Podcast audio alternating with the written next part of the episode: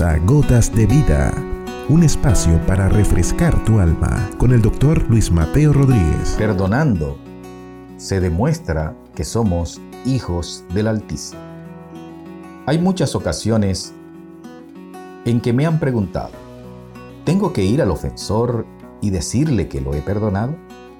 Esto requiere de una necesaria respuesta práctica porque el hecho de perdonar la ofensa del ofensor no obliga a acercarse a Él para manifestarle que lo ha perdonado, puesto que el principio del perdón es para usted disfrutar de la paz de Dios y de su comunión con Él.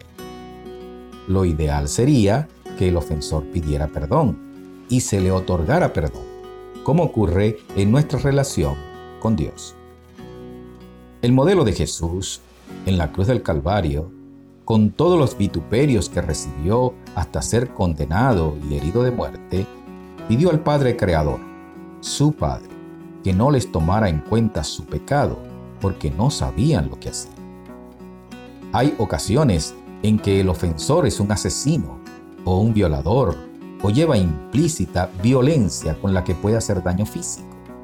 Y según el modelo de Jesús, éste no bajó de la cruz, pero sí perdonó y pidió a su padre no tomara en cuenta aquel pecado para que él no descargara su ira por el mal que hacía. En estos casos, no recomendamos acercarse a los ofensores a menos que el Espíritu Santo le guíe en ese sentido, no olvidando que el ofensor es una persona que también necesita salvarse y ser perdonado.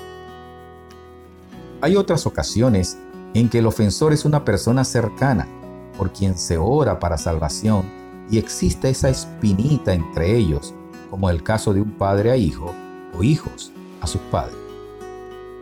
Si es posible la confrontación para bien, es de buen ánimo hacerle saber que ha sido perdonado, no para seguir haciendo lo malo, sino para que no tenga objeción para acercarse al Creador. En todos los casos, sigue siendo válido el modelo de Jesús. Padre, perdónalos porque no saben lo que hacen.